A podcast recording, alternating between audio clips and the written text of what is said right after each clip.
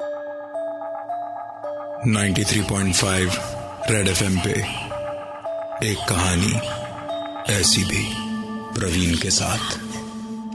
Lights roll sound roll camera आत्मा take two action shooting के दौरान कई बार फिल्मी यूनिट्स ने इस वेन्यू में गड़बड़ होने की बातें कही थी।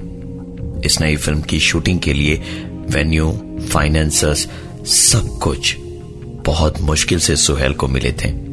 उसकी ये हॉरर फ़िल्म उसका ड्रीम प्रोजेक्ट था। आज शूटिंग का पहला दिन था। कुछ शॉट्स शूट होने के बाद लंच के बाद के शॉट्स की तैयारी चल रही थी। स्टार्स का मेकअप हो रहा था और हीरोइन श्रुति का मेकअप चल रहा था। ड्रायर की आवाज़ के साथ मन ही मन अपने डायलॉग्स की प्रैक्टिस कर रही थी वो। मेकअप आर्टिस्ट को भी इतनी देर में बार बार सुन के सारे डायलॉग्स याद हो गए थे। वो अपनी ही धुन में बालों पे ड्रायर चलाए जा रहा था। और श्रुति डायलॉग्स की प्रैक्टिस करते करते अचानक बहुत ज़ोर से चीखी और चीखती गई। उसके बाल हेयर ड्रायर में फंस गए थे। दर्द और डर से श्रुति ज़मीन पर गिरकर बेहोश हो गई। उसकी चीखें सुनने के बाद सब दौड़े दौड़े आए और सामने श्रुति को बेहोश और मेकअप आर्टिस्ट को डरा हुआ पाकर परेशान हो गए।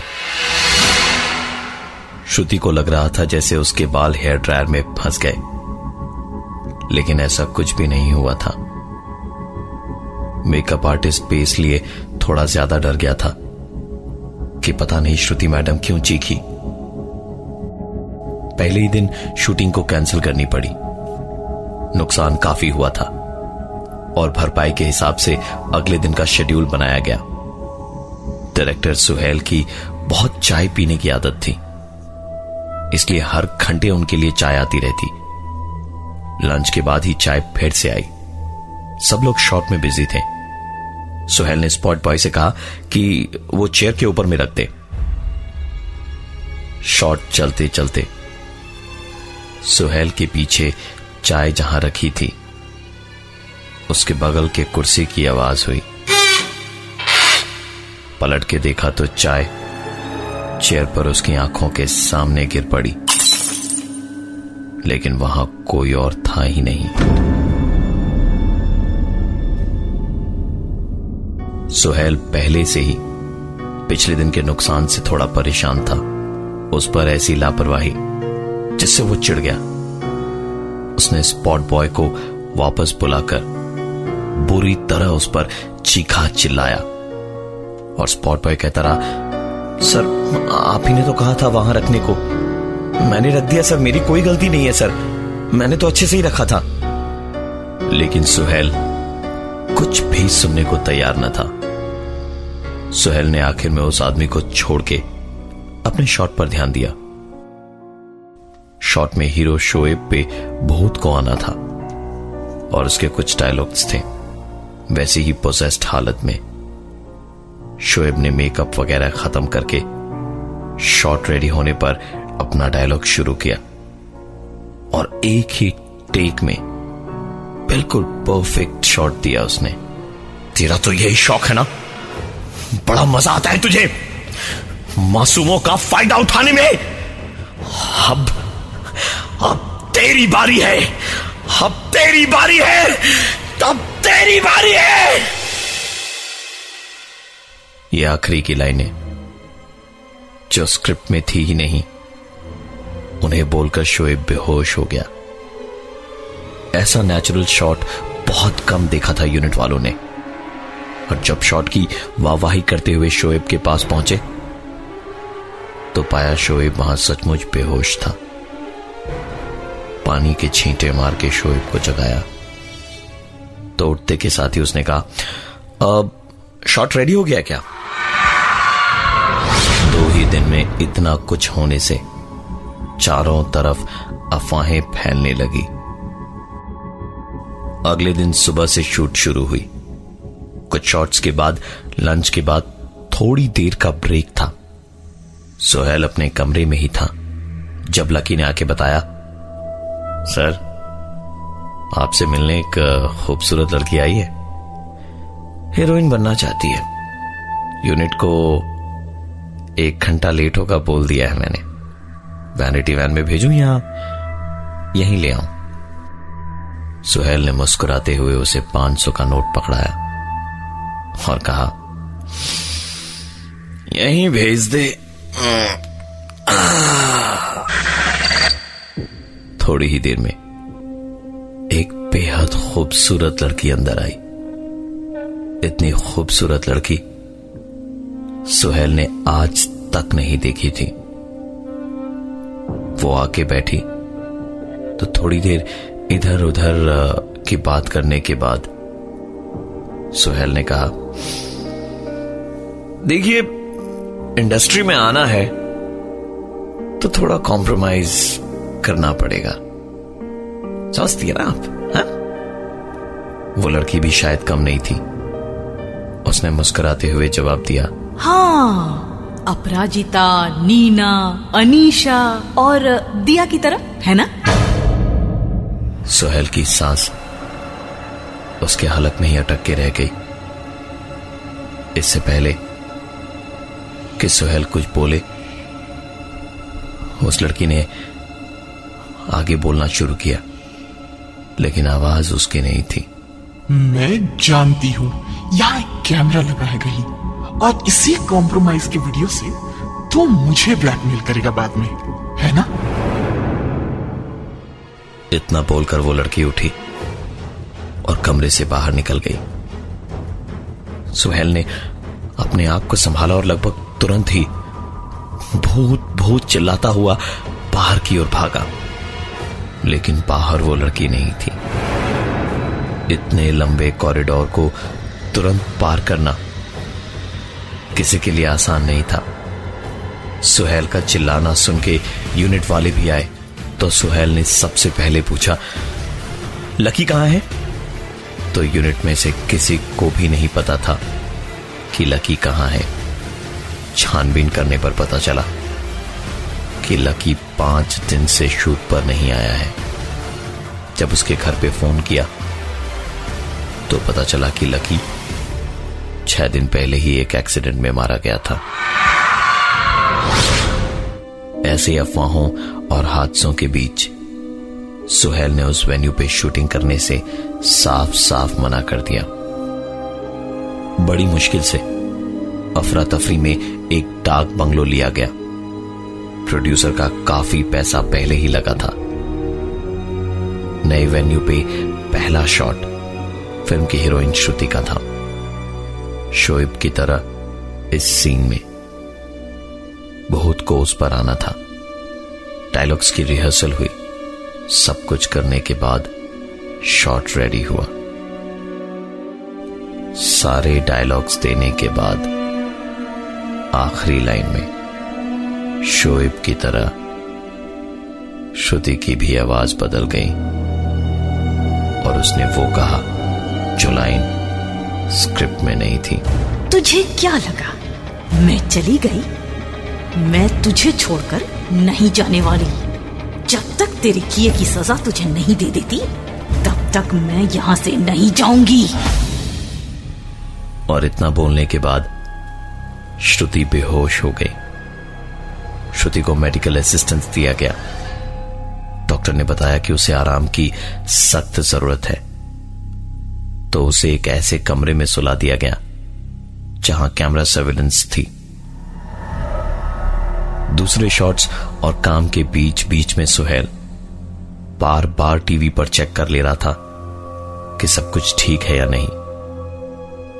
कुछ ही देर में सुहेल ने सर्वेलेंस टीवी पर देखा। श्रुति एकदम ठीक ठाक है और बार बार हंसती बोलती फ़ोन पे बातें कर रही है। अपने कमरे में बैठकर टीवी देख रही है। जिसको पहली फ़िल्म सुहेल ने दी। आज वो उसके साथ ऐसा नाटक कर रही है।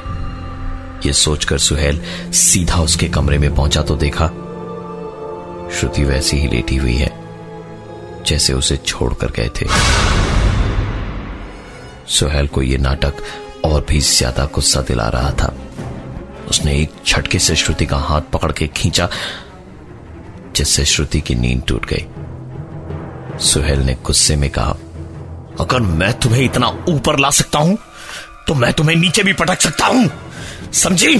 नाटक बंद करो शूटिंग शुरू कर!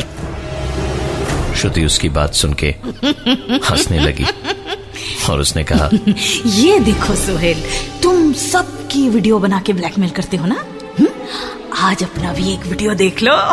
वीडियो चला और सुहेल के चेहरे पे पसीना भर गया। उस वीडियो में सुहेल साफ़ साफ़ दिख रहा था और उसकी आवाज़ भी साफ़ सुनाई दे रही थी। वो किसी लड़की से कह रहा था, तुम्हारा एक एमएमएस लीक कर दिया ना तो तुम्हारा करियर खत्म। मेरा क्या है? मैं तो लोगों का करियर बनाता हूँ। मेरा कुछ नहीं होने वाला। तुम्हारी जैसी हज़ार आती हैं यहाँ पे मेरे पास। स्टारडम स्टारडम देखना होता है ना सबको। लेकिन वहाँ पहुँचने के लिए कुछ करके गुजरना पड़ता है। समझे? ज़्यादा होशियार मत बन। जितना कहता हूँ उतना कर। ये देखते के साथ ही सुहेल चीखा और उसने कहा, ये तुम्हारे पास कहाँ से आया? उसके ये कहते के साथ ही बगल में रखी कुर्सी जरा सी हिली ऐसा लगा जैसे कोई था वहाँ।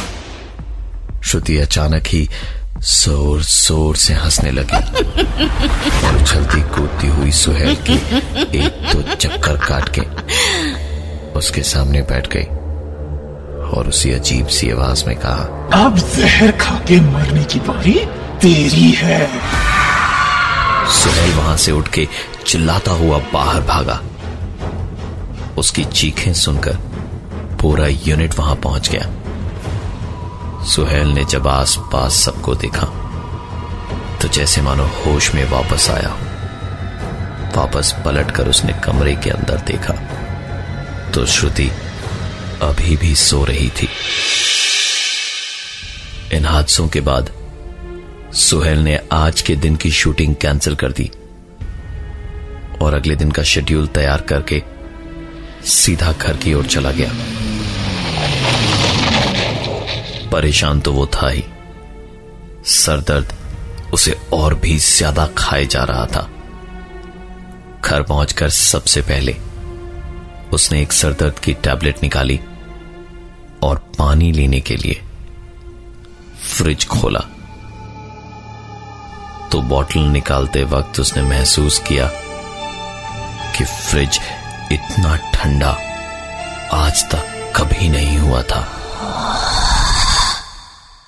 पानी पी के बॉटल रखने ही जा रहा था कि पीछे डोरबेल बजी।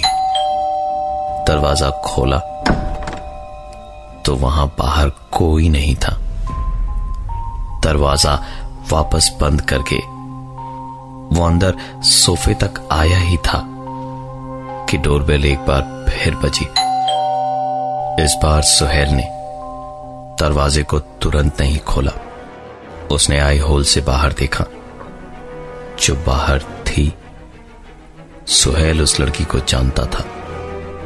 उसे देखकर सुहेल को अपनी आँखों पर यकीन करना मुश्किल हो रहा था।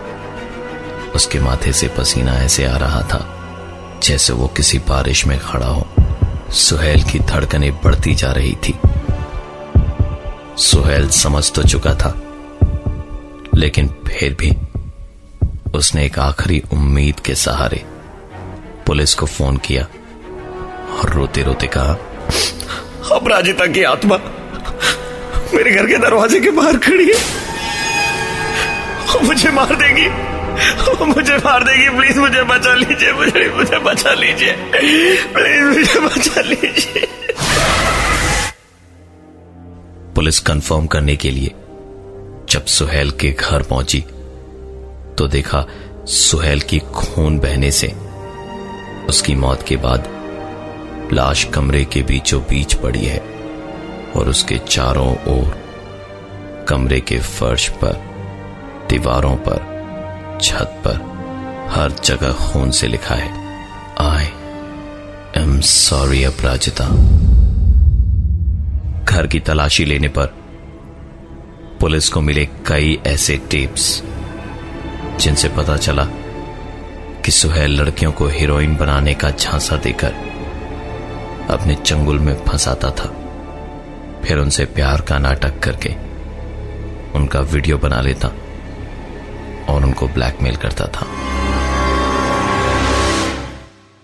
बिल्डिंग की सीसीटीवी फुटेज में साफ़ साफ़ दिखा कि सुहेल के घर का दरवाज़ा खुला और अपने आप बंद हुआ। ठीक रात के आठ बजकर पचास मिनट पर। और सुहेल की मौत पोस्टमार्टम की रिपोर्ट के अनुसार रात नौ बजे हुई। इन दस मिनटों के अंदर या इन दस मिनटों के बाद सीसीटीवी फुटेज में उसके घर के दरवाजे के दोबारा खुलने और वहाँ से बाहर निकलने की कोई भी फुटेज नहीं थी। मैं हूँ प्रवीण, और ये थी एक कहानी, ऐसी भी।